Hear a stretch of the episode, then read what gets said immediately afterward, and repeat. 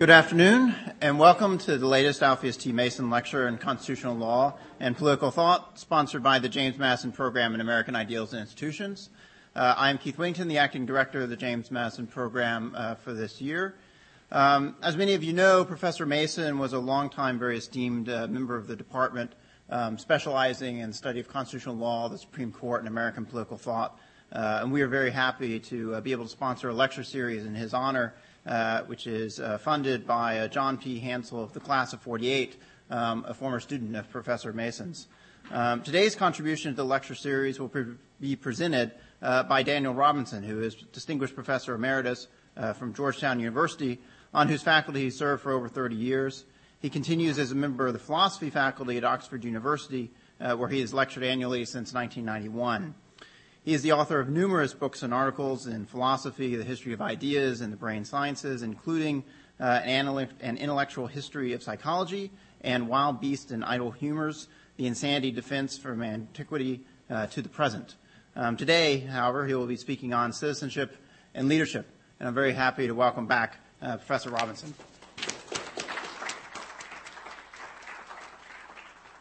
Thank you, Keith. Uh, some of you may not know this, but uh, we mustered last week in Washington, D.C. at the Kennedy Center uh, to honor Robert George, who received uh, the Bradley Prize along with George Will and a couple of other notables. We were all there in black tie. The women were in full feather. The Washington networking system was omnipresent. Uh, Robbie not only received the prize, I think I can say this in public. It's appeared in the newspapers. He also got a quarter of a million dollars, which went with the prize. We, we have a dear friend, uh, Kevin Flannery, Oxford man, who, who's now Dean of Philosophy at the Pontifical Gregorian in Rome, and I immediately sent an email to Father Flannery, and I said, Our dear friend Robbie got this prize quarter of a million bucks goes with it, et cetera, et cetera. Kevin replies, no congratulations or anything else. The reply is, it's the last bottle of wine I buy him. So um, it's an honor to see you again, Your Grace, and I'm sure this uh, audience is pleased with it. Uh, my honorarium actually is not nearly that. It's actually log units removed from that. This is the fifth lecture I've given for the James Madison program, and um, it, it's always an honor to be brought back. James Madison is a hero of mine. Uh, he's a hero of ours. He gave us the place, as you know. Uh, when Jefferson came back from, from Paris and wanted to be topped up on what had gone on in Philadelphia, he, he read Madison's notes, declaring those notes to be as close as anything he had seen to a miracle, that a person could spend several months in a hot room actively participating every single day taking on various positions and at the same time could summarize with accuracy and fidelity and fairness the views of more than a score of other people, many of whom he disagreed with, came as close to the miraculous as anything Jefferson had seen. Uh, Madison, as you know, spent a fifth year here, uh, studying chiefly Scottish common sense philosophy with, with Witherspoon, and uh, thereby got a very good dose of uh, the best philosophy you're going to read written in the English language, namely Thomas Reid. And so uh, Madison and I have uh, some things in common and a great admiration for Reid being part of it. Well, now to the text. As our constitutional jurisprudence received its refinements and fullest expression within the Enlightenment, perhaps a useful starting point for my remarks today would be Montesquieu's Persian letters which displays two defining features of Enlightenment thought, easily misunderstood as being incompatible. There is first the appreciation of the wide diversity of cultural values adopted by human communities, a diversity so great as to render some societies nearly unintelligible to others. But then there is the equally developed recognition of the point at which diversity becomes so inimical to the enduring interests of human communities as to threaten their very survival. In letter 11, Montesquieu has Usbek relating the tale of the troglodytes by way of replying to Mirza's question regarding the right sort of life to live. What is the right life to live? Well, Mirza wonders whether virtue or sensual pleasure should be the goal of life, and Usbek answers by rehearsing the fate of the troglodytes. Savage, quote, more like animals than men, so wicked and ferocious that there were no principles of equity or justice among them, close quote. They murder their leaders, reject all authority, and commit themselves, each one singly, to pursue one's own interests, indifferent to the needs and desires of anyone else. Each troglodyte grows just so much food as he needs, provides for his own defense, and practices the various arts of self-gratification. Montesquieu's having fun here, of course. It is not long, however, before crop failures in one area take place, then in another, as well as the breakout of an epidemic, the unevenly distributed misfortune leading to the death of many. Finally, with the outbreak of yet another devastating disease, the troglodytes search out a doctor who comes from a nearby land and they implore him to provide remedies, which he does, only to discover that his patients, the troglodytes, have absolutely no intention of paying him. Well, the epidemic returns, but this time the doctor refuses all treatment, informing the troglodytes of their injustice and of that poison in their souls, he says, quote, deadlier than that for which you want a cure. He finds them unworthy of his care, for they have no humanity, and as he says, quote, the rules of equity are unknown to you. It seems to me that I should be offending against the gods who are punishing you if I were to oppose their rightful anger. Well, it is useful to remind ourselves of one of the pervasive influences arising from the Darwinian revolution. And that is a skepticism toward, or the outright rejection of, notions of enduring and immutable properties within the biosocial sphere. Even the progressive philosophes of the Enlightenment, and Montesquieu is exemplary here, though granting the protean nature of human nature, assumed all along that favoring conditions would permit the realization of authentic lives, the distinctly human life available to all liberated from superstition, ignorance, and tyranny. The Enlightenment project was not deterred, but was challenged by the troglodyte, for the project was grounded in an essentialist anthropology. It was not in the ambit of that grand project to reach the possibility that human nature, in contrast with human personality, was unstable, episodic, subject to alteration at the most fundamental levels. Rather, one's personal identity was a matter of experience and contextual determinants, but one's essential identity was the abiding ground. Now, even John Locke, who developed a very strong case against essentialism in his essay concerning the human understanding, finds himself having to revive and feature essentialism when he turns to the real world of political life. That is, when he puts away the tools of the metaphysician and actually has to deal with life as lived, we find essentialism coming back. It must. I've noted in a previous lecture here that the Locke who took his lead from Newton in composing the essay on the human understanding would turn toward an older Stoic tradition to find foundations for his treatises on civil government. What we learn from Locke, the political scientist, rather than Locke, the metaphysician, is that, quote, the law of nature stands as an eternal rule to all men, legislators as well as others. The rules that they make for other men's actions be conformable to the law of nature, i.e., to the will of God, of which that is a declaration and the fundamental law of nature being the preservation of mankind, no humane sanction can be good or valid against it. Locke was a natural law theorist. Uh, this is not saying too much. There wasn't an alternative philosophy of law available to him, do you see. Lloyd Weinreb never seems to get this point. Locke wasn't serious about natural law. He was sort of kidding. Had he written a treatise, he might not have taken that position. Well, largely as a result of evolutionary principles, this perspective has now changed. It's been replaced or seriously challenged by a perspective that emphasizes instability, probability, organicity.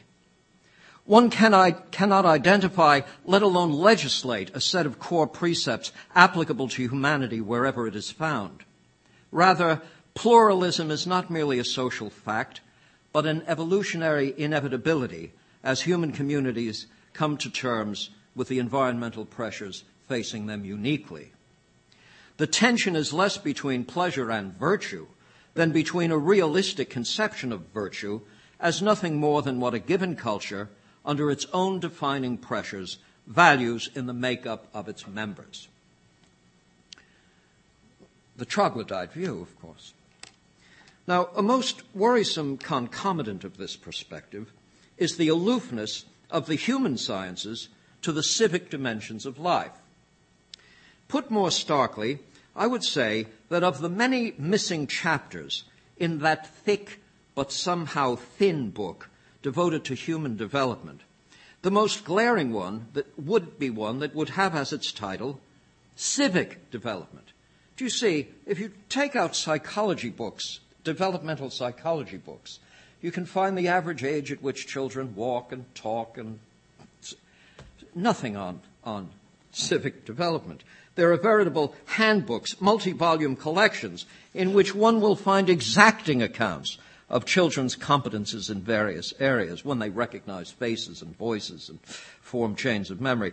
But one, I say, searches in vain for illumination on what should be a truly burning question, namely the time at which and the conditions under which a young person recognizes not only family membership, but civic membership an identity not exhausted by such terms as son, daughter, brother, sister, but one that includes even centrally citizen. Now, to say that one searches in vain is not to say that there are not treatises and studies presented under the heading civic development. You can Google this. I found out a year ago what it meant to Google something. I had a student say he Googled me, and I, you, you, you you're not sure whether you were to feel it or. What do you mean you Googled me? Oh, he said, I Googled you. And nothing became clearer by the repetition. It, in fact, it made it worse. I, I felt I had been Googled twice then, you say. The United States Department of Education, uh, need I have told you that this would be the sponsoring agency? The United States Department of Education includes among its funded programs what is called the National Household Education Survey, which actually samples children from grades 9 through 12 on a set of measures judged to be central to civic development. I want you to consider the five key factors judged to be salient in this respect. First, levels of political knowledge as revealed by questions regarding the identity of office holders. Two, attention to politics scored according to the frequency of reading newspaper and magazine articles on political subjects such as those appearing in Time and Newsweek. do you know what happens to the neural glial ratio when you read Newsweek? Three, Political participatory skills, as in community service, which, as you know, any number of felons also are supposed to engage in. Or degrees of political efficacy in, for example, completing community service projects. So you get some points for, for having an interest in it, and then you get additional points if you actually do what you said you'd do. And then five, uh, really the major one in the study, tolerance of diversity. This measure recording the youngster's openness to perspectives and customs significantly different from one's own.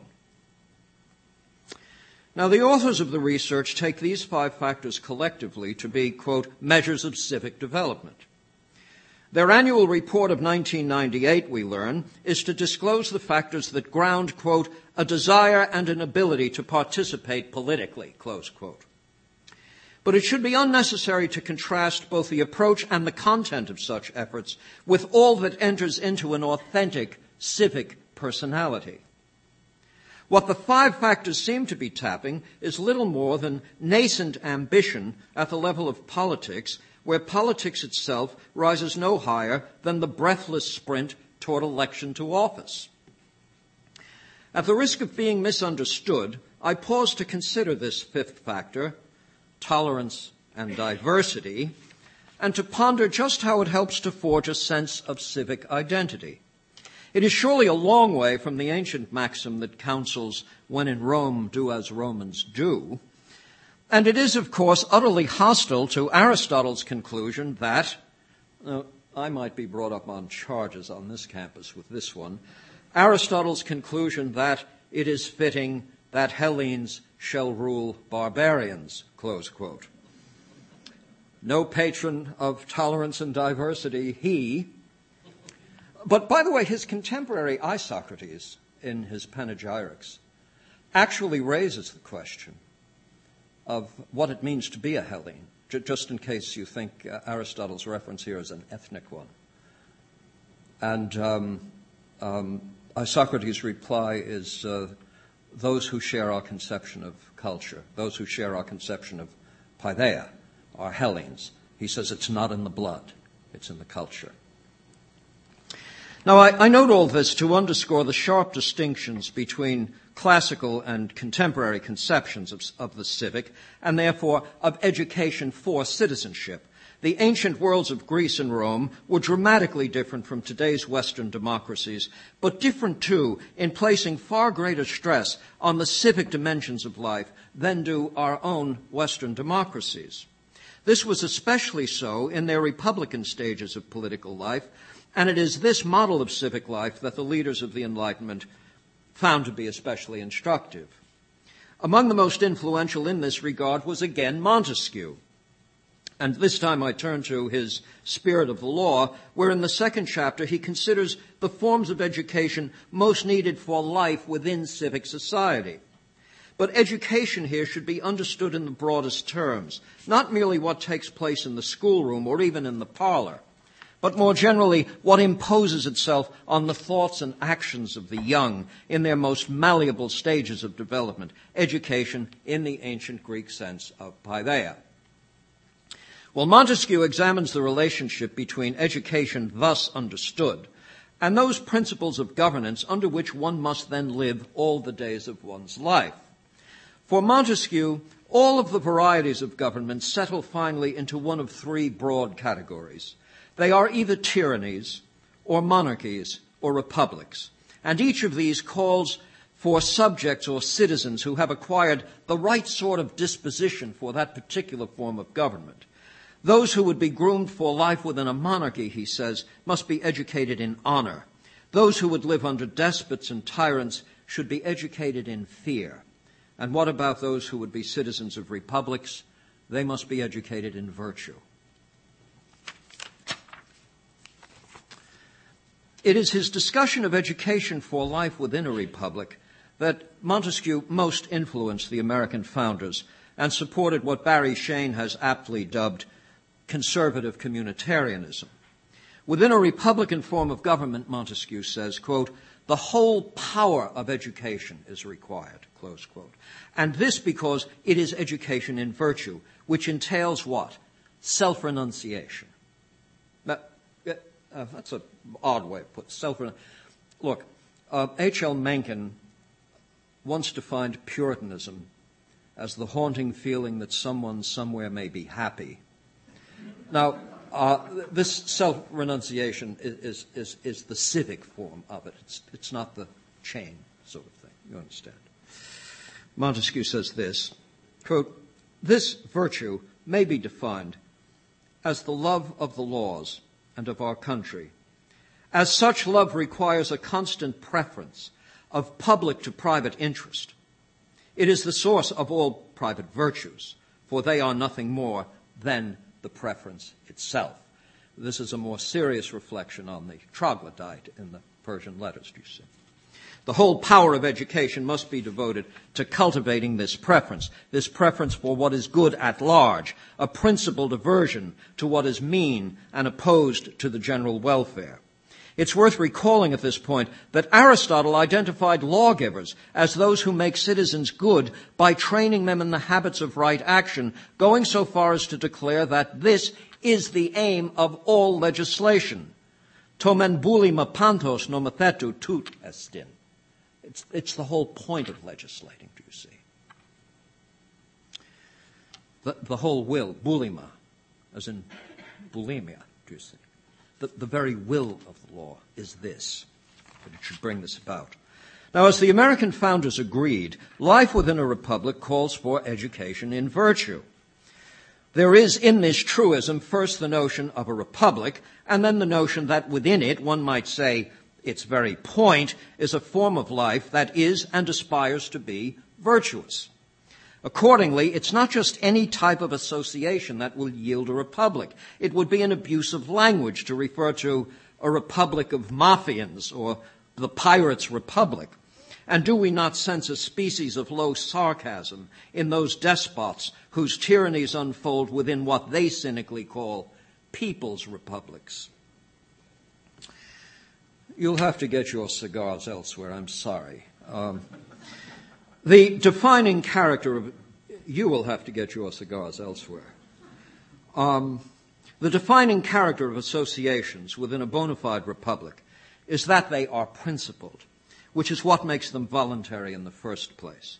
Republics are not the accidental consequence of unexamined traditions, but the most refined and fully intended expression of our essentially political nature. They are brought into being by deliberation, and as such, they are the precious gift of the rational side of human nature. And as they are brought into being by deliberation, they are brought into being for a purpose, which is at once a collective purpose and also one that is nonetheless individuated at the level of the person. Understand the broad difference between a respect for individuality and something called individualism, which is rather different, you see. Well, were it otherwise, the form of government would be despotic or autocratic or monarchical in the sense of an absolute monarchy. Now, to describe the form of association within republics as principled is to refer not only to the association between the people and the state, but to the associations established among people themselves. I should like to consider this first within the context of an easily misunderstood claim advanced by Aristotle in his Politics, where he states that the polis precedes both the family or household, the oikia, and the individual. He's the, the polis precedes the family and the individual person, you assume he's had too much ouzo or the students recorded it wrong. He's got the whole damn thing backwards. This is the same politics in which he's going to have it meet that Hellenes shall rule barbarians. This is the one, by the way, where he talks about the difference between men and women. Women have better memories. They don't have quite the power to control their, their emotions rationally. He has this descriptive psychology. Is he serious about this? What do you think the last item on the list is regarding the characteristics of men versus women? And on the whole, he says, they eat less. So th- this is clearly a, a, a, a, descriptive, a descriptive psychology. During the question and answer period, someone should ask me how he got this cockamamie notion that the way you do get gender differences is, is, to have a difference at all is, is to have some sort of quantitative difference, and that the way you get women is by an incomplete gestational development owing to the temperature of the womb. This is what determines whether you're going. You, I want you to ask me about how he came to this wacko notion, and if you ask me, I will start talking about turtles, but that's later at that point, it will become an Oxford lecture. The Aristotle, turtles, women, and so forth. The students leaving the room saying, he lost it. Um, um, so, so, so, this odd claim in the politics, it's a claim that seems counterintuitive, not to say contrary to fact, until one reflects on the essential nature of families and persons. Consider that Family may refer to nothing more or less than entities sharing some number of genes in common, drawn from an identifiable breeding pool.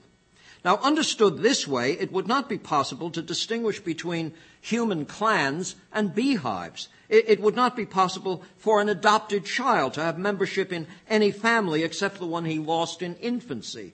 And moreover, from the mere fact of genetic relatedness, nothing of moral consequence would follow.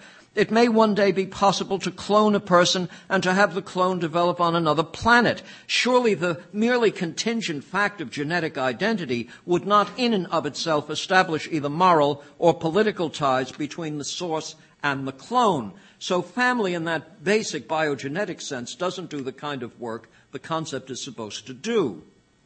Family understood, however, as a pattern of duties and obligations attaching to parents, to children, to brothers and sisters, to the very monumentum supplied by the deeds of one's ancestors, family in this robust sense now presupposes an irreducibly political form of social life, a form of society having the rational and moral resources needed to establish and promulgate just such patterns of duties and obligations, the resources needed to transform the biological fact of parentage into the essentially civic office of parent, as Cicero regarded it, do you see?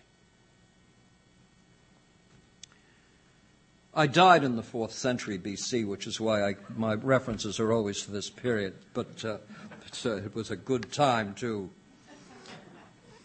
And what then of the individual person?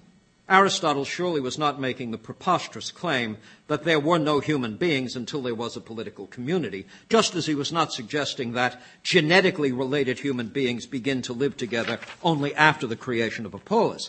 Rather, he was recording once more the ambiguous and marginal standing of that most pathetic creature in Homer, and Aristotle cites Homer in just this connection. Who is the most pathetic creature in all of Homer?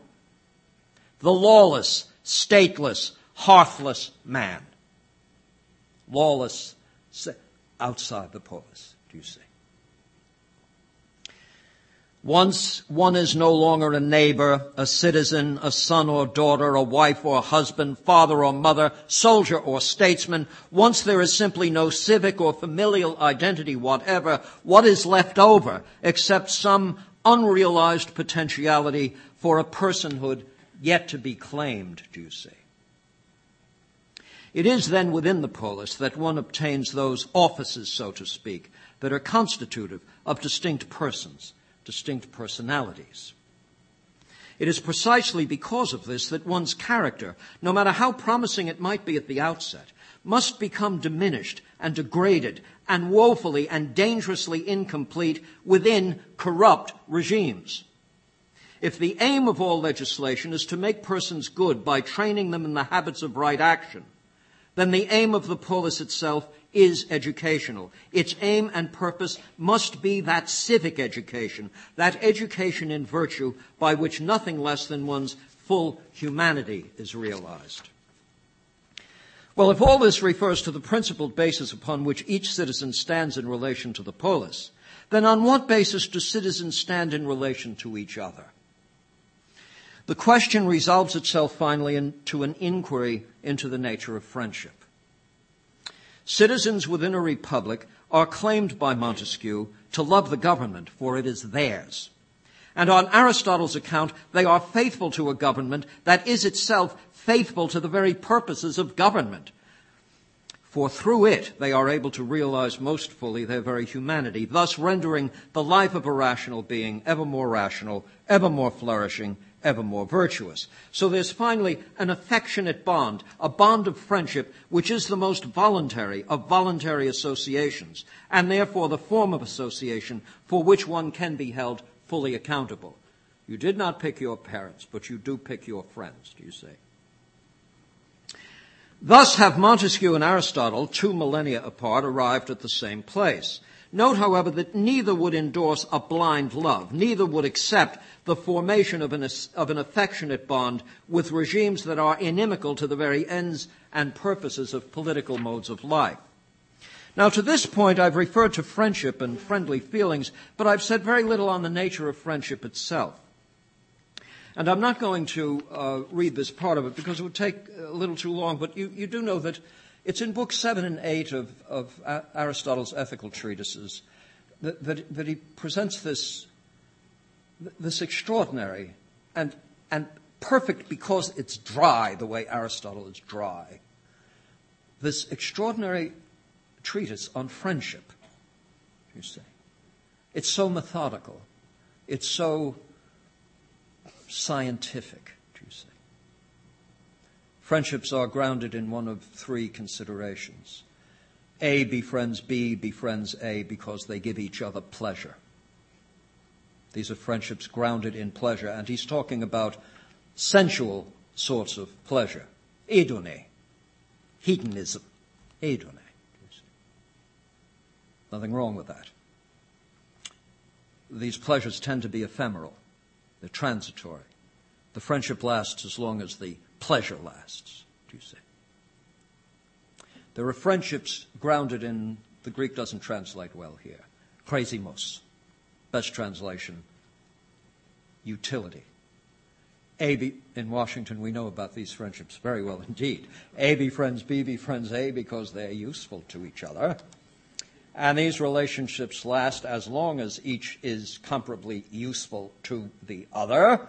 Just in case only one of them continues to be useful, Bob's your uncle, and that's that. And then Aristotle says that there, there is permanent friendship, perfected friendship, teleia philia, from telos, the end for which friendship itself exists. And this is where one wants for the other what is best for the other, for the sake of the other. And as this condition obtains only among those who are virtuous, and he says, as virtue is a permanent characteristic of the developed personality, these are permanent associations. So he says all that he says they wish each alike the other's good in respect of their goodness, and they are good in themselves. But it is those who wish the good for their friends, for their friends' sake, who are friends in the fullest sense, since they love each other for themselves and not accidentally, and hence these friendships last as long as they continue to be good, and virtue is a permanent quality. Now, Montesquieu's identification of Republican virtue with the strong preference of public to private interest matches up very well with this and distinguishes such motives from those of self-regard, sensual pleasure, utility, etc. If a republic is an association of friends, its health and endurance are threatened by civic attachments that are transitory and selfish. Now, although Aristotle, no less than we, appreciates that mature friendship cannot obtain between adults and infants, or adults and young children, it is clear that the spirit of friendship is what animates the actions of the good parent. It is wanting for the young what is good for them and for their own sake. This, of course, is different from wanting for them what they, in their innocence and ignorance, might want for themselves. It's also different from wanting for them what merely adds to our own self-regarding pleasures. The true friend offers what the other needs to be deserving of true friendship. Now, if all this seems ancient and uh, Aristotelian, uh, that's not a bad thing, that's a good thing, by the way. If it all seems too Aristotelian, we should remind ourselves that this very rationale was incorporated into the major documents on which the American Republic was based. Reference to virtue, to lives of virtue, even to the delineated list of virtues can be found in nearly all of the foundational documents. And as it is the Constitution that is the culmination of this very development, perhaps we should also remind ourselves of what Gladstone's estimation was of the U.S. Constitution. What did Gladstone say about the Constitution of the United States? Get ready for this. Quote, as the British Constitution is the most subtle organism which has proceeded from the womb and long gestation of progressive history, so the American Constitution is, so far as I can see, the most wonderful work ever struck off at a given time by the brain and purpose of man. Close quote. Gladstone. Authoritative on these subjects. It's like having him pick a club for you. He'd get that right. And he, and he knew how to judge a constitution. Didn't always know how to honor one, however. Well, that's it. Now, what of the virtues that would bind us in friendship and permit our poleis to be communities of friends? Both Virginia and Massachusetts had adopted bills of rights before there was a constitution.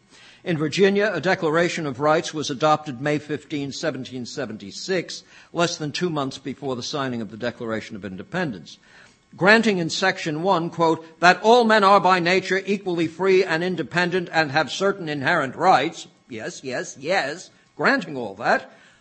The Virginia Declaration goes on to say, no free government or the blessings of liberty can be preserved to any people but by a firm adherence to justice, moderation, temperance, frugality, and virtue, and by frequent recurrence to fundamental principles. Similarly, the Massachusetts Bill of Rights. This is the old Massachusetts. It's an, do, do, do, any of you from that place. What's happening? This fellow Summers is now. He, uh, I mean, Aristotle died in the fourth century. Summers is. He, he better be careful about this stuff. This is this Harvard president who thinks one way you might want to account for the relative underrepresentation of women in plasma physics or something, as if anybody really should want. That. Um, He's, he's, in, he's, he's in trouble. He is in trouble. I love it. This is a zany state, you know, this Massachusetts. But this is the old Massachusetts. Uh, it had a Bill of Rights in 1780 which affirms the natural equality of all, each possessing, quote, certain natural, essential, and unalienable rights. Th- this all came out of, uh, out of John Adams, by the way. But then it goes on, the happiness of the people and the good order and preservation of civil government essentially depend on piety, religion, and morality. Indeed, the Massachusetts bill goes even further, insisting that, quote, these cannot be generally diffused through a community, but by the institution of public worship of God and of public instructions in piety, religion, and morality. You see, the wall of separation is fairly porous at this, at this point. Um, uh, Jefferson writes this zany letter to a crowd in Connecticut, and we're all. uh, um, would we, be as, would we be as influenced by a lot of other letters that Jefferson wrote, I wonder? Have you read some of them? Um, it's instructive to consider a political document. By, by the way, the Massachusetts one says, and it's particularly important that those who would stand for office be held to the highest standards in these regards virtue, morality, piety, and so forth. This is in the bill itself. It is instructive to consider a political document that rejects out of hand one of today's fashionable notions, namely that one is not to confuse the personal virtues or vices of political figures with their ability to do the public's business. You see? Well, all right, so he does that stuff, but, uh, you know, the bus is running on time. It, uh, it's instructive because it awakens one to a very different conception of just what is the public's business, which, as it happens, is not primarily business. It isn't even the economy. Ellipsis. uh, economics is of instrumental value. It's not an end in itself. It's not ultimate. Of more fundamental and intrinsic value are those possibilities secured by and within the just and decent state, wherein one may benefit from what the Massachusetts Constitution called, quote, the advantages of liberty. We see in that document that the values essential to the development of a person are the same as those that Massachusetts would incorporate into law and to which Massachusetts then would bind its, its, legislators and judges. And I should tell you that nothing in the subsequent deliberations leading to the U.S. Constitution would be at variance in any way at all with these core conceptions of government citizenship and the entire aims of a political community. Well, back now to the question of civic development and is Billy reading Newsweek? Um, there's no relationship, not, not even that between master and slave, in which the powers of one party can exploit the vulnerabilities of another as completely as that between parent and child. In a just and caring regime, a regime in which the ultimate purposes of law are not unlike those that bind virtuous friends, such vulnerabilities are the well springs of legally conferred rights.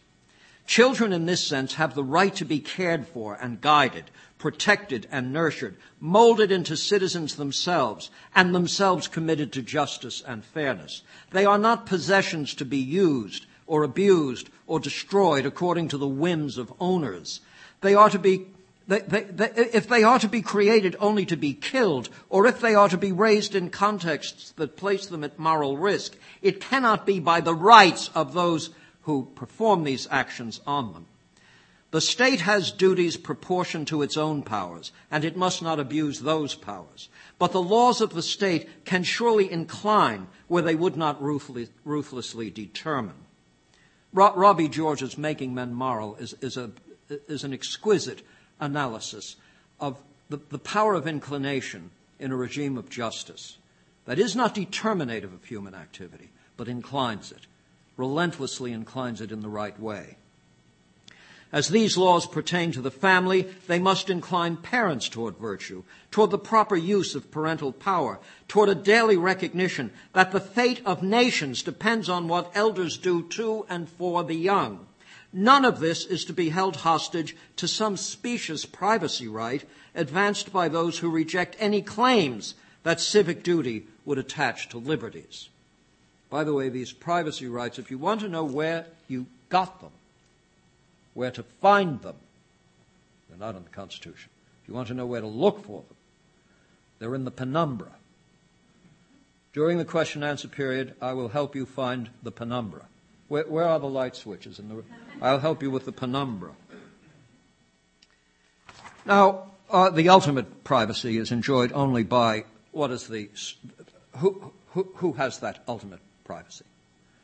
The lawless, stateless, hearthless figure in Homer, who would be described by Aristotle as one rising either above humanity or sinking below it. Well, it should be clear from what I've been saying that I don't regard as sacred the ruling shibboleths of contemporary life, whether lived in the East or the West. Human history, when looked at with open eyes and when sifted with care and competence, is rich in data and the inferences permitted by these data.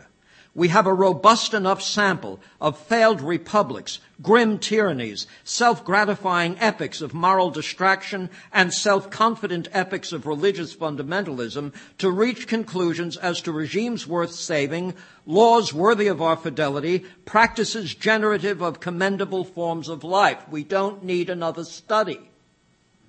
The evidence of history is surer, clearer, far more realistic than anything yielded by the serious little inquiries of the social scientist. For all the attention the U.S. Department of Education has paid to those five factors allegedly grounding civic development, the student of history must stand as a scold, reminding the investigators and those likely to be in their thrall that Charlemagne couldn't write, that Leonidas almost certainly would not have spent his youth reading Newsweek, and that the and that the Roman Republic at its height of power and justice did not celebrate diversity. One is not to tolerate vice and villainy, nor is one to be blind to the fundamental difference between manners and morals. It is one of Hegel's sounder maxims, in fact, one of the few that you actually could read in his language or your own, that what the law permits, it encourages. It's one of the clearer lessons of history that the political character of a nation shapes the sensibilities of its young, setting for them those standards of justice and decency that might compensate for life within an uncaring or corrupting family, within thoughtless and even malign local enclaves. The polis, whatever its character, is a teacher. Polis didaskei was an expression old, old when Socrates was young polis, andra didaskei. Man is taught by the polis. I must tell you this. I gave a talk a, a month or so ago, two months ago, for the Institute of the Humanities at Calgary. It's an institute uh, uh, supported by the Canadian government. You know, Canada's even more And it's very far away. It's over. Uh, it's an incredible distance. So the director of the institute said that he, he wanted a talk that would cut across the humanistic subjects because the, uh, the, faculty from law, history, philosophy, etc. Could I could I do so? So I, I said I, I, would give it a try, and I sent him as the title of my talk, Polis andra didaskei, colon, man is taught by the polis. Well, he wrote back, he was delighted. This is exactly what he wanted. He was a little bit embarrassed. You know it's coming, don't you? Bit, I didn't know what was coming. uh, a little bit embarrassing to bring this up, but would it be possible to get man out of the title? the, the subtext being, perhaps even off the face of the earth. Well, um, so, so, um, my, my wife was up in my study. She's cooking me down. She said, what are you going to do about this? I said, I've got to tell you. The city has teacher. Lecture night. Ten and eleven. So Cindy said to me, is that a good rendering of the Greek? I said, no, well, it's not a good rendering of the Greek. I said, the Greek is even worse than you think. The, the Greek is not anthropos. It's not mankind. It's, it's andra. You know, it's guys. It's, it's uh, XY chromosome. It's the worst than that. Um, so, so, well, well, what can I just say?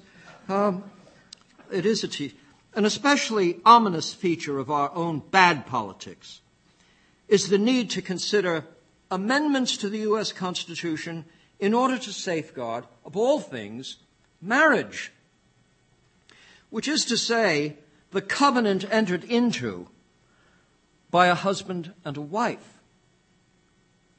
You see, this is what the word means. Now, if it is the U.S. Constitution that is needed here, we are advised to take counsel with one of the most influential architects of that great work, James Wilson. At pains to consider such matters in his widely read lectures on law, published in 1790-91, Wilson examines the foundations of human rights beyond what nature might have conferred in what Locke would call the original position, what James Wilson refers to as the unrelated state of our being, unrelated to anything else. And he reaches this conclusion. Wilson wasn't just one of the chaps in the room in Philadelphia. Wilson is a central figure. Uh, one might say a day saving figure in that entire operation, and the only one with significant legal preparation. Native Scot, Edinburgh degree, the whole, whole team. Here's Wilson. I come now to specify and to consider those peculiar relations by virtue of which a man is entitled to the enjoyment of peculiar rights and obliged to the performance of peculiar duties. I begin with marriage, which forms the near relation between husband and wife.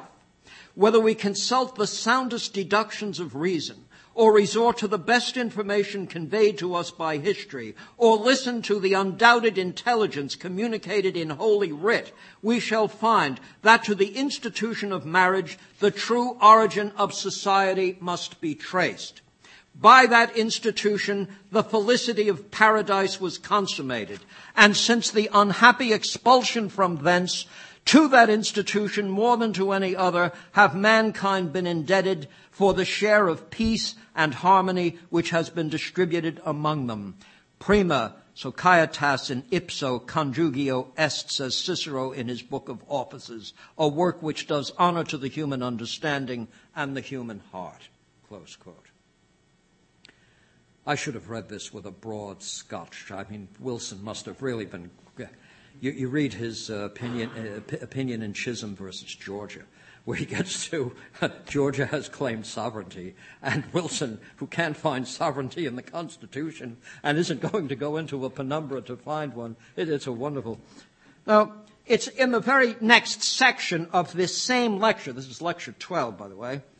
Wilson, reflecting on the duties owed to children, notes that U.S. law consistent with long established precepts in common law, protects human life, quote, from its beginning to its end, close quote. And he takes the beginning, he says, as is generally regarded, the first signs of movement in the womb. 1791, James Wilson, whose constitutional jurisprudence probably was the most refined of those who met in Philadelphia. Would you agree with that? I think so.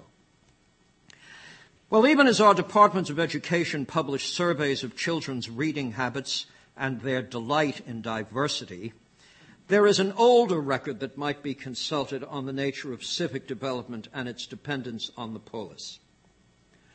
I think in this connection of Rutilius Namatianus, 5th century AD, returning to Rome after it has been sacked by Alaric. Seeing Rome again, even amidst the rubble and confusion, Rutilius says of his birthplace, quote, Thou hast made of alien realms one fatherland. The lawless found their gain beneath thy sway. Sharing thy laws with them, thou hast subdued, thou hast made a city of the once wide world. Thank you very much.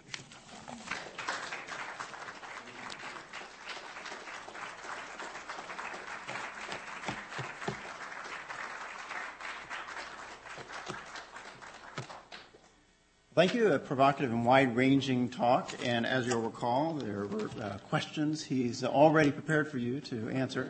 Um, we do have uh, some time uh, for questions. It's uh, a tradition with the Masson program to uh, reserve the first question or two for students. Uh, if there are such questions to be had. Um, otherwise, we we are happy to throw it open more widely.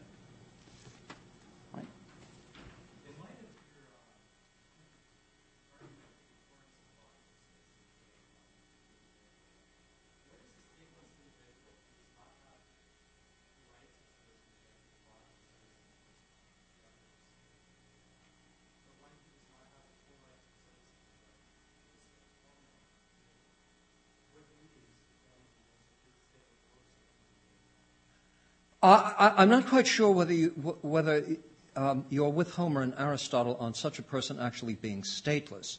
Do you mean one who finds himself within a political context whose values are so at variance with his fundamental moral grounding that he cannot associate himself meaningfully as a member of that state? Is that what you mean? Or do you mean some alien being who just happens to be dropped?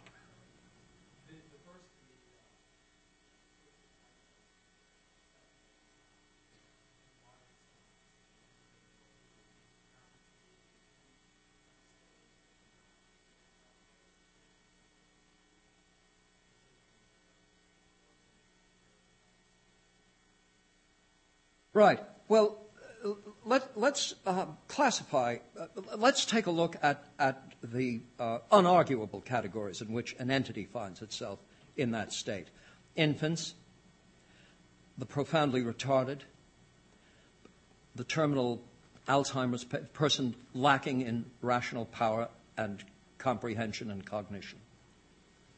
We're not slaves yet now. Um, that person is a ward in the fullest sense, and that entity's status is determined by the laws of the polis itself. This is a non participating entity uh, whose, whose, whose standing is totally in the thrall of others. Now let's move ahead to uh, uh, not infants. Uh, I have a 13 year old granddaughter who does not have the full range of legal rights, et cetera, et cetera, and uh, tends to raise an eyebrow uh, when told that certain things uh, probably shouldn't be done, even though they're lawful, et cetera, et cetera. So, so, so now you're dealing with somebody who, um, uh, as with all teenagers, might find good grounds for resisting. Well, this, of course, is part of the long debate between, between uh, inchoate citizenship and full citizenship. This is, this is the argument we have to have seven days a week with each other. This is what it means for friends in principle wanting for the other what's best for the other, for the other's sake, where there is a fundamental disagreement as to just what is best. Now, this doesn't sacrifice one's standing, one's civic standing. One, one may feel pretty much outside the mainstream and therefore summoned to do something to bring the mainstream much closer to her position. But this fact of, of, of, core disagreements, even at the most fundamental level, I say, is not at the expense of civic standing. Now, what about slaves? It's precisely insofar as a rational being is being used as a tool by another that that regime is not worth keeping. And the fundamental obligation an entity has there is to oppose it, to bring it down, to correct it, to do whatever is necessary so that at least one version of the categorical imperative is honored.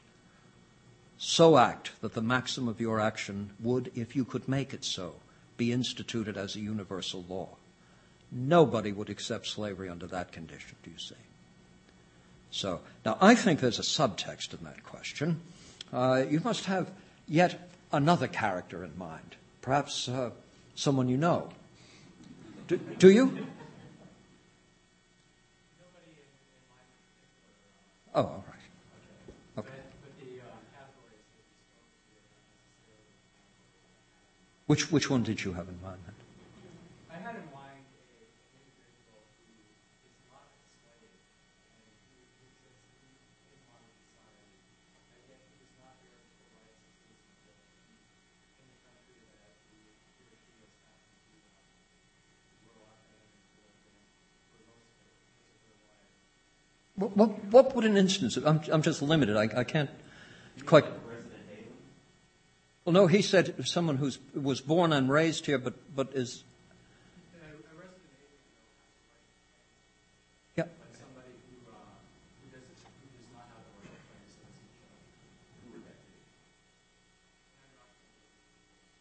Oh, I see. Oh, I see. Oh, I see. All these politics departments. Um, well, um, no, it, it, it's a good it's a good question, but it's a it, it's a juridical so, sort of question. Here, here, here's the here's the right answer. Uh, uh, the, the right answer is that our obligations to other human beings go beyond anything statutorily established because because our fidelity to statute is itself grounded in something more fundamental than statute. Read Hadley Arkes on Beyond the Constitution. So, so, so the first thing we have to get square on is this. Whatever your political standing happens to be, your moral standing is established in virtue of the kind of thing that you are. You are a natural kind of thing, which we call a rational being. Um, and in virtue of the fact that you are a rational being, you are owed reasons when we're going to do things that might affect you. You are capable of trafficking in reasons, in explanations. It's always right for you to say, by what right are you doing this to me? Now that's got to cut across all statutory sorts of, I, I'm, I'm, look, I, I don't want to be regaled with, should the people of California be paying for the education of Mexico? I don't know. I have no idea. Uh, by the way, go to Cambridge. There's a whole faculty that will answer that question for you in one voice. Yes. See? Whatever it is. Does the government pay? Yes. So it's amazing. It's an amazing place. Uh, and, it, and it's, you, you know, you, you, know, we say at Oxford, this higher education thing. When it comes to higher education, the first 800 years are the toughest. So, so, so you know, so Harvard still has three, four, 400 years to work this out. Summers will get it right in time, I'm sure. He'll just stop talking. I, I, I didn't do justice to the question, but, but the, the answer is that uh, the fundamental terms of association are moral. The derived terms are political. It's always a very difficult task getting these things to match up right. But any time you avail yourself a, of a statute as a condition of mistreating a human being, you're committing an offense against the idea of law itself.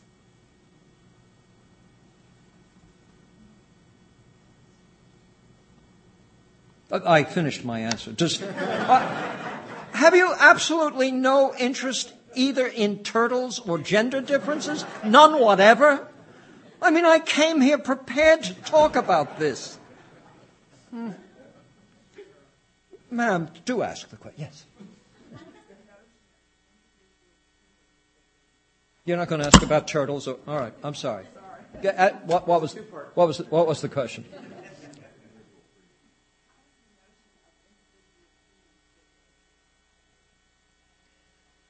Well, um, look, um,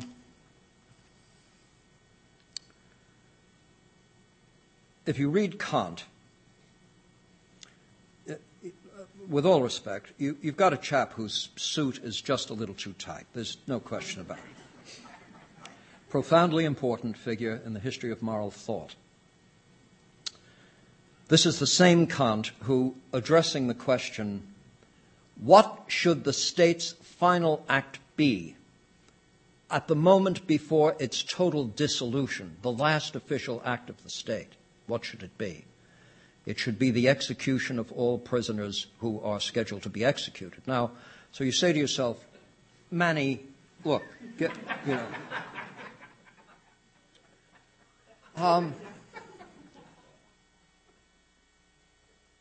but what he does draw attention to is the conceptual, I don't want to say logical, but I do want to say the conceptual relationship between moral autonomy and responsibility. So the answer to the question, where does freedom stand in this analysis, is this. It makes you vulnerable before justice. It is in virtue of the fact that you do act freely that you are accountable. Now, where the, the force and constraint of law is such as to make the exercise of that freedom not something that is in the best interest of others for the sake of others. Do you see? The, you know, Aristotle raises the question. Uh, some people think that, that Lon Fuller invented the notion of fidelity to law. The first one who raises the question, why are we faithful to law itself? You see. Getting past the law with a whip and a chair, fear and a, what, why is it we want it? He says it has a property. What property? He says it has the property of philikon. It has the property of a friend. And how does he want that to be understood? The just law wants for each of us what's best for us for our sake, the way a good friend would want it. Bad laws, quite the contrary. Bad laws concerned with using us, utility, etc., etc. So it's always a difficult question. The, the, the, the, regimes of liberty, respectful of the dignity and standing of the person, generally have a hands off policy on all sorts of options that we, we might exercise. Here's the good news. We live in a place where you can do things pretty much any damn way you want. Here's the bad news. We live in a place where you can pretty much do things any damn way you want. Do you see? And then all of a sudden you turn around and say, well, wait a minute, we, we didn't think you were, go-. well, I mean, uh, I mean, we didn't think nine-year-olds should go into a public library and access smut sites on the internet. I mean, and then the librarian says, well, uh, we have a strict policy against censorship. And you say, am I in Massachusetts? Um, the answer to the question, should children be able to access uh, pornography in a public library? Can, can you hear me from where I'm standing? The answer to that question is no you say. The librarian who thinks there's a problem here is in the wrong line of work.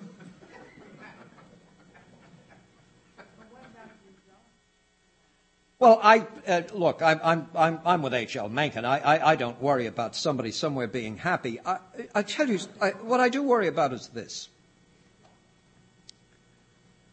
I worry about the vulgarization of our sensual powers, and therefore the utter loss of aesthetic sensibility.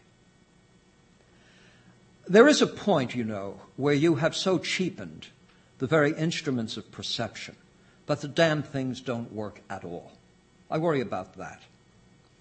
I also worry about, about deriving some sort of amusement from modes of, of, of degradation. Um, and so, you know what I've told students for years, you know, ha ha ha, there's a, an X rated film down the street, we buy popcorn and laugh. The people who produce this crap don't care whether you're laughing or not. The patrons who made the Renaissance were families like the Fuggers and the Medicis and so forth. It was their taste, their backing, their money, their influence that gave us the Renaissance. The Medicis today are those of us in this room. Do you see? What I do with this determines what will be painted, what will be filmed, what will be recorded. So when you patronize these things, you do it as a patron. We still wait a very good book on the history of patronage, which itself is a history of civilization.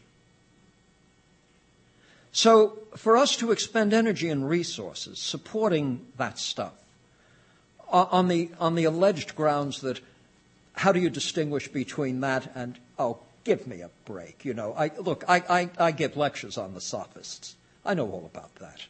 Uh, the sophist eats the wise man. No you've got to get rid of this stuff and you've got to get rid of the the uh, impulse to do it. I'll leave the penny there so that it will bring someone good luck. Um, thank you very much. The honorarium. Uh, Robbie's, uh, Robbie's going to ask about turtles, I think.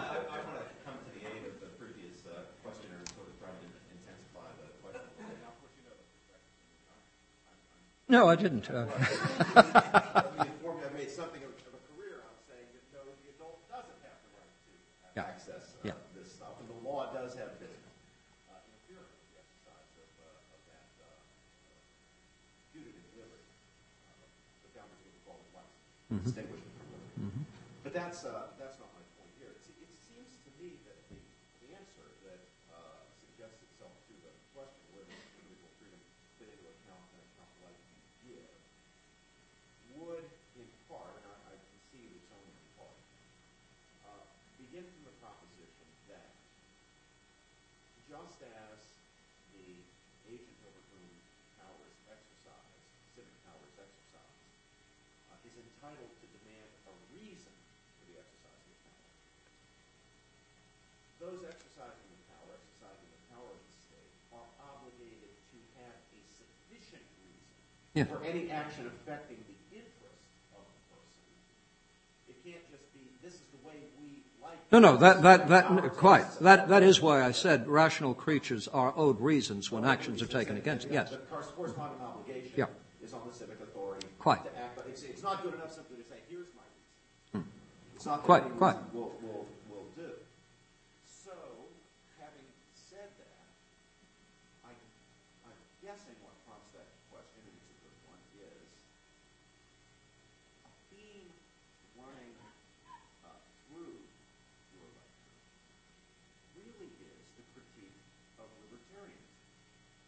We'll, yes. The, the, the, very philosophy that many people would, you know, honorable and respectable uh, scholars, certainly among them, we're going to have one come speaking in this series uh, mm. before too long, would say is the actual genius of the American family, the introduction of the libertarian uh, principle as a principle of constitutional law, as a constituting uh, uh, principle. Uh, that I, I, would reject that as a, as a, description of constitutional history. As, as, honorable as the scholar, the scholars can be honorable and profoundly mistaken. Yeah. Mm-hmm. Happens all the time, actually.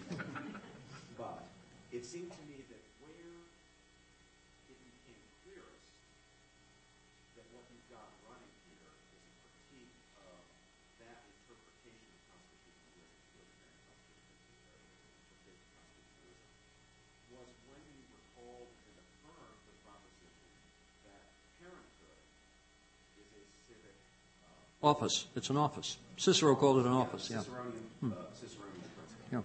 I think to the libertarian ear, there could be almost nothing that would be more scandalous. Oh, sure. It, would. It would seem as though the Hitler. Uh, the, the, the, person is being conscripted into the role as a parent yeah. into service uh, to the civic community, right? And I'll just conclude the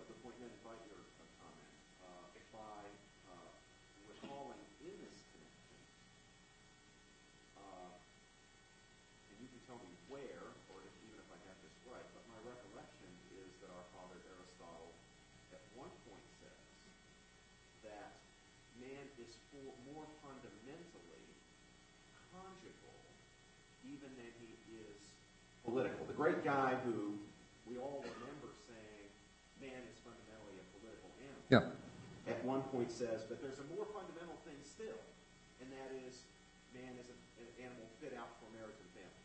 Well, well, Robbie, I, I do know the passage, and I, and I know and I know how that passage is, is, is often used, and and uh, it, it, it, it really should be. Uh, I, I, don't want to give a lecture on a lecture, but, but one has to be careful with, with the Greek here. Because Aristotle, in this vein, is, is writing as a naturalist. And when he says that the conjugal bond is more fundamental than the political bond, he's talking about that basic biological fact of, uh, of, of, intercourse, the, the inclination toward procreative behavior. He, he's not talking about a conjugal bond as in husband and wife. He's, he's, in fact, it isn't a conjugal bond. I had to write to Kevin Flannery about this because Ke- Kevin knows the Greek, but he, I, I, think he translated it as a Jesuit might, and I did write back to say, uh, I wrote back to say, no, it isn't Saint Aristotle, it's Aristotle, not a, not a bad Christian for a guy who died in 322 BC, uh, etc. So, so, so, so I, I, I don't think Aristotle here is temporizing on the centrality of, of political life as the means by which we, we realize our humanity. But I do, I do want to get back to something very important in, in, in your, uh, your, your uh, description of my position as uh, anti libertarian, which, which, which, it is. Um, and, and, address your question with greater intelligence now that R- Robbie has spoken on this. There is a fundamental question as to whether liberty is an absolute value or of instrumental value. Uh, this is not something that goes away by going up in a balloon every time we talk about ourselves as free. Liberty as an instrumental value is the freedom to do the sorts of things that first are compatible with responsible liberty itself, not liberty defeating things. The answer to the question, why should I not be on heroin all my life? I am a free person is, well, among other things, if you do that, you won't be. Do you see? You'll be a slave to the substance. But I say, quite apart from having to conduct oneself in a manner that's compatible with, with the very concept of freedom, there remains the question of, of whether freedom should be understood as an of, of ha- having absolute value, independently of any use to which it is put. Um, I, I, I, haven't been able to satisfy myself on that point. I, I wrote uh, um, a, a, a, book in defense of moral realism uh, a couple of years ago, which Princeton published, called Praise and Blame. And, and in that work, I, I do spend a bit of time on Kant and, and, uh, and on Mill and, and points in between. I, I, I haven't been able to decide on this. Robbie, I think, is more or less committed to the view that it's instrumental, that, that the question is for what? What is the point of it? I lean in that direction because I lean in an Aristotelian direction. But I, but but but this uh, this requires much deeper thought on my part, surely. Yeah, I don't know. Yes, sir. turtles. Oh. Uh, it's odd someone would ask a question like that. Uh, well, let me. Here we've got Aristotle. He look, he, he died a long time ago. You, pe- people still get tenure showing he made a mistake. Um, uh, so he's got this crazy thing in the politics. I always have to say it was a work that wasn't fully completed. We only have about 10% of everything he wrote. Uh, but he does have this crazy man woman thing. It's, it's, it's one of these, it's Aristotle as Margaret Mead. You know, he's doing these things. And he's got the list. Now, one of the things he has to account for is that there are men and women. It, obviously, it's a good thing because it's the way you get other people. But how do you produce them? Why are there gender? Uh, how is it that genders come about? In his day, there were only two. Um, so, so, and they're distinguishable. Now, for Aristotle, where there is a distinction, there's a table of categories that allow you to determine the, the grounding for the distinction quality, quantity, etc., etc. Well, he's in general, for the most part, it's a stock phrase in Aristotle, for the most part, by and large. Osepitopoli is the Greek. Osepitopoli. Um, women are not as large, not as strong, etc. And he's got the thing about their memories are better. Those of us married more than 30 years will. Joe, their memories are better. There's no question about it. Um, uh, uh, not as able as men to control their passions. Uh, thank you, Aristotle. Um, a little bit of fan club, male fan club there. But, but then on the question of how you get the genders, well, since women are by and large weaker, smaller, etc., there seems to be a less complete development. And this, he thinks, is fairly obvious very, very early on. So it's probably something going on gestationally. And what theory does he have available to him? He puts forth this absolutely zany idea that you get gender differences probably as a result of differences in the temperature of the womb during gestation. And this is when you close the book and say, I'll love you till the day I die, but boy, somebody should have edited this one. You know. Do you know what we're going to have to explain when the students read that? We've got to tell them you must take this man seriously. So last Trinity term, um, we don't sleep, by the way. We pretend to sleep. So I'm sitting in our Oxford apartment, and, and um, uh, BBC has has a, a, live at five. It's a, it's an all night chat and this, that, and the other thing. And it's a good part of BBC radio. It's it's not like BBC television. It's not a division of Al Jazeera. Um, so. So, so a scientist is being interviewed, and I'm, I've got the plugs in, and, and um, uh, and he's talking about the disappearance of the dinosaur. And I know why the dinosaur disappeared, and so did the moderator on the program. He says, well, it was the, the comet hit and the dust cloud went up, and that was the end of vegetation. Whereupon the fellow says, well, that's a very small part of it. He said, well, what's the main part of it? He said, there weren't enough females produced. How's that again? Well, he says, look, um, for this species, and he says, by the way, the turtle is the same species, so you can do this uh, experimentally. For this species, gender is determined by gestational temperature. And when that cloud went up, the earth cooled. And I slammed my hand on the mattress. My wife jumped up. It was something like 4.30 in the morning. She said, what is it? I said, Aristotle, it's the turtles. now, now wait, wait. He, re- he wrote this stuff after, um, this is wonderful, but you don't care. Look, um, Plato died. Aristotle should have got the job. Academic politics being what it is. Uh, one of Plato's relatives gets it. Speusippus gets it. Bit of a weirdo anyway. Aristotle leaves town in a huff, probably. This is when he leaves, he gets married. He coaches uh, Alexander the Great, uh, tells him, No, your mother's just kidding. Your father wasn't a snake. Uh, but he, the, the, honeymoon period has him going up along the shores, the coast of the, the Mytilene coast. And he's looking at the cuttlefish, and I mean, it, it must, I think it was the happiest time of his life. He must have observed, as he moved to different temperature gradations, differences in the genders of turtles. He, he, observed everything, so obviously he'd be looking at this. And I think he came to this cockamamie idea. Well, didn't he realize we don't gestate the way turtles do? No, he didn't. Do you see? He didn't know how this stuff happened. I'm 68 years old. I'm not sure how it happens, but uh, so so that was the thing about the about the turtles. It, it, it's it's not a crazy bit of of theorizing in the politics. It's a shame that he put it there. It should have been in the history of the animals or something you know, where he's also observing that, that dolphin dream. And if you wade into the water quietly and you don't disturb them, you can hear their vocalizations. Ma'am.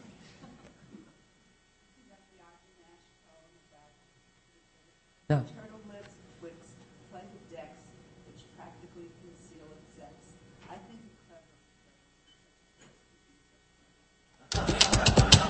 Brava, signora. Wonderful. Given that I just actually spent time grading a paper from a student of mine on the politics of education and constitutional law, and, your comments on Aristotle and Montesquieu in particular puts me in mind of her approach to thinking about education and what it's for. Um, and she's very influenced in particular by John Dewey in thinking about well, creating notions of uh, what educational, what the role of education ought to be in democracy, mm-hmm. emphasizing uh, notions of critical thinking skills, but not judgment of yeah. values more generally. Certainly not concerned with socialization and the inculcation of values uh, across time. Um, which which view that kind of notion as being very much at odds with mm. um, not only democracy generally, but but the kind of social pluralism that we would want to live in in a modern society, and in fact have to deal with in a modern society. I wonder if you would want to say uh, a bit more about how you think about uh, carrying over these kinds of notions of education in the context of uh, a pluralistic society. Yes. There's a lot of disagreement. Yes. Well. Yes. Well, I, I, do want to say this on on the notion of um, pluralism. Um, there was no more variegated a world of cultures and politics than the world ruled by Rome for more than 500 years. Cultural pluralism is not a modern outcome, it's an ancient one. And the range of differences was far greater then than it is now. The ancient Greek people were a maritime people, uh, uh, fully informed on cultural diversity. Remember, philosophy is an invention of Greeks in Asia Minor. It's not uh, an invention of the mainland Greeks. It's these, these, these, these Greeks in Miletus and uh, Lesbos and so forth are taking a look at what's going on in Persia and thinking it's the craziest thing they've ever seen in their life. Um, this is like the Greeks when they, these, the, the Greeks when they first got to, to the Nile Valley. And they see this incredible. One of the ancient Greek debts to Egypt is the idea of architecture as a monumental form of, of, of uh, work. But you can imagine what they thought when they just saw this tremendous thing in the sand shaped the way it was. It must have reminded the Greek of a honey cake that had that shape at home. The Greeks called them pyramidoi. He must have said in a pyramidos. You know, that's, that's a big honey cake. You wonder why I'm telling you this. These honey cakes were made for the games. And when the sprinters running the 100 meter dash, the winner would, would get a pyramidos or a little dish of pyramidoi. Hence the expression, he takes the cake, which you probably thought was invented, you know, by your uncle. Um, um, um, look, Dewey comes out of the wrong pragmatist tradition. Dewey has much uh, influence on what today is called social constructionism. That every culture contains the necessary resources for producing what it needs most, and uh, it isn't anybody's business to go in there and try to get a given culture, which has worked these things out, to do it some other way. Education for citizenship in a pluralistic world is an, ed- an education in getting on with others. Now, the reason I mention the ancient Greek and Roman worlds is it was not an ignorance of diversity, it was a fearfulness about diversity. It was the recognition that at the end of the day, some of these differences will tell against the very survival of what is most valued. Now, their metaphysics was an essentialist metaphysics, and this is an arguable uh, proposition. Whether man is by nature a certain kind of thing, a natural kind. The whole concept of natural kinds is a controversial one in metaphysics, in in, in ontology. But I do want to say that the, the constitutional jurisprudence of the United States is predicated on an essentialist metaphysics. The, the whole assumption of the Enlightenment is that under favoring conditions, we all become eligible for membership in the Athenaeum. I mean, um, or, or words, words to that effect, that, that, that all these differences set aside, There is a core identity in virtue of which we are human beings. And again, under favoring conditions, we will not end up at odds with each other. We will end up in bonds of friendship where we want for the other what's best for the other for the sake of the other. And this permits a tolerable range of variations, and I mean a tolerable range of variations, but not a limitless range. And anyway, what Dewey never got around to telling me is why I should tolerate diversity at all. You see, the moral grounding of the disposition to tolerate must be in place for the argument even to make sense. In virtue of what should I tolerate anything? So if you suspend the moral canon, one of the casualties is the disposition to tolerance. Sorry about that. That's a conceptual truth. And no extra charge on that one. Thank you. We've reached the end of our time, but before we thank our speaker and retire to a reception outside, I wanted to call your attention to a panel that will be in the same room at the same time uh, tomorrow, um, featuring uh, the work of my colleague, uh, Professor Ken Kersch. Uh, we'll be having a panel called Civil Liberties in the State in 20th Century America, a discussion of Professor Kersch's Constructing Civil Liberties, Discontinuities in the Development of American Constitutional Law. And to help discuss that book, uh, we'll have with us uh, Professor William Novak of the University of Chicago and Professor Richard Bensel um, from Cornell University. So it should be quite a good discussion of American constitutionalism, American history, in the late 19th and early 20th century. Unlike uh, today, this will be unlike very, today, very, that's, that's this right. will be a very serious. Discussion. That will be a yeah. serious discussion. There'll, there'll be no no Aristotle involved. You, you, you, have been forewarned. That's right. There'll be there'll be little discussion of turtles and quite quite a bit of discussion of the coercive power of the state. Um, so I hope some of you will be able to join us uh, for that tomorrow. Um, but today, uh, please help me uh, thank.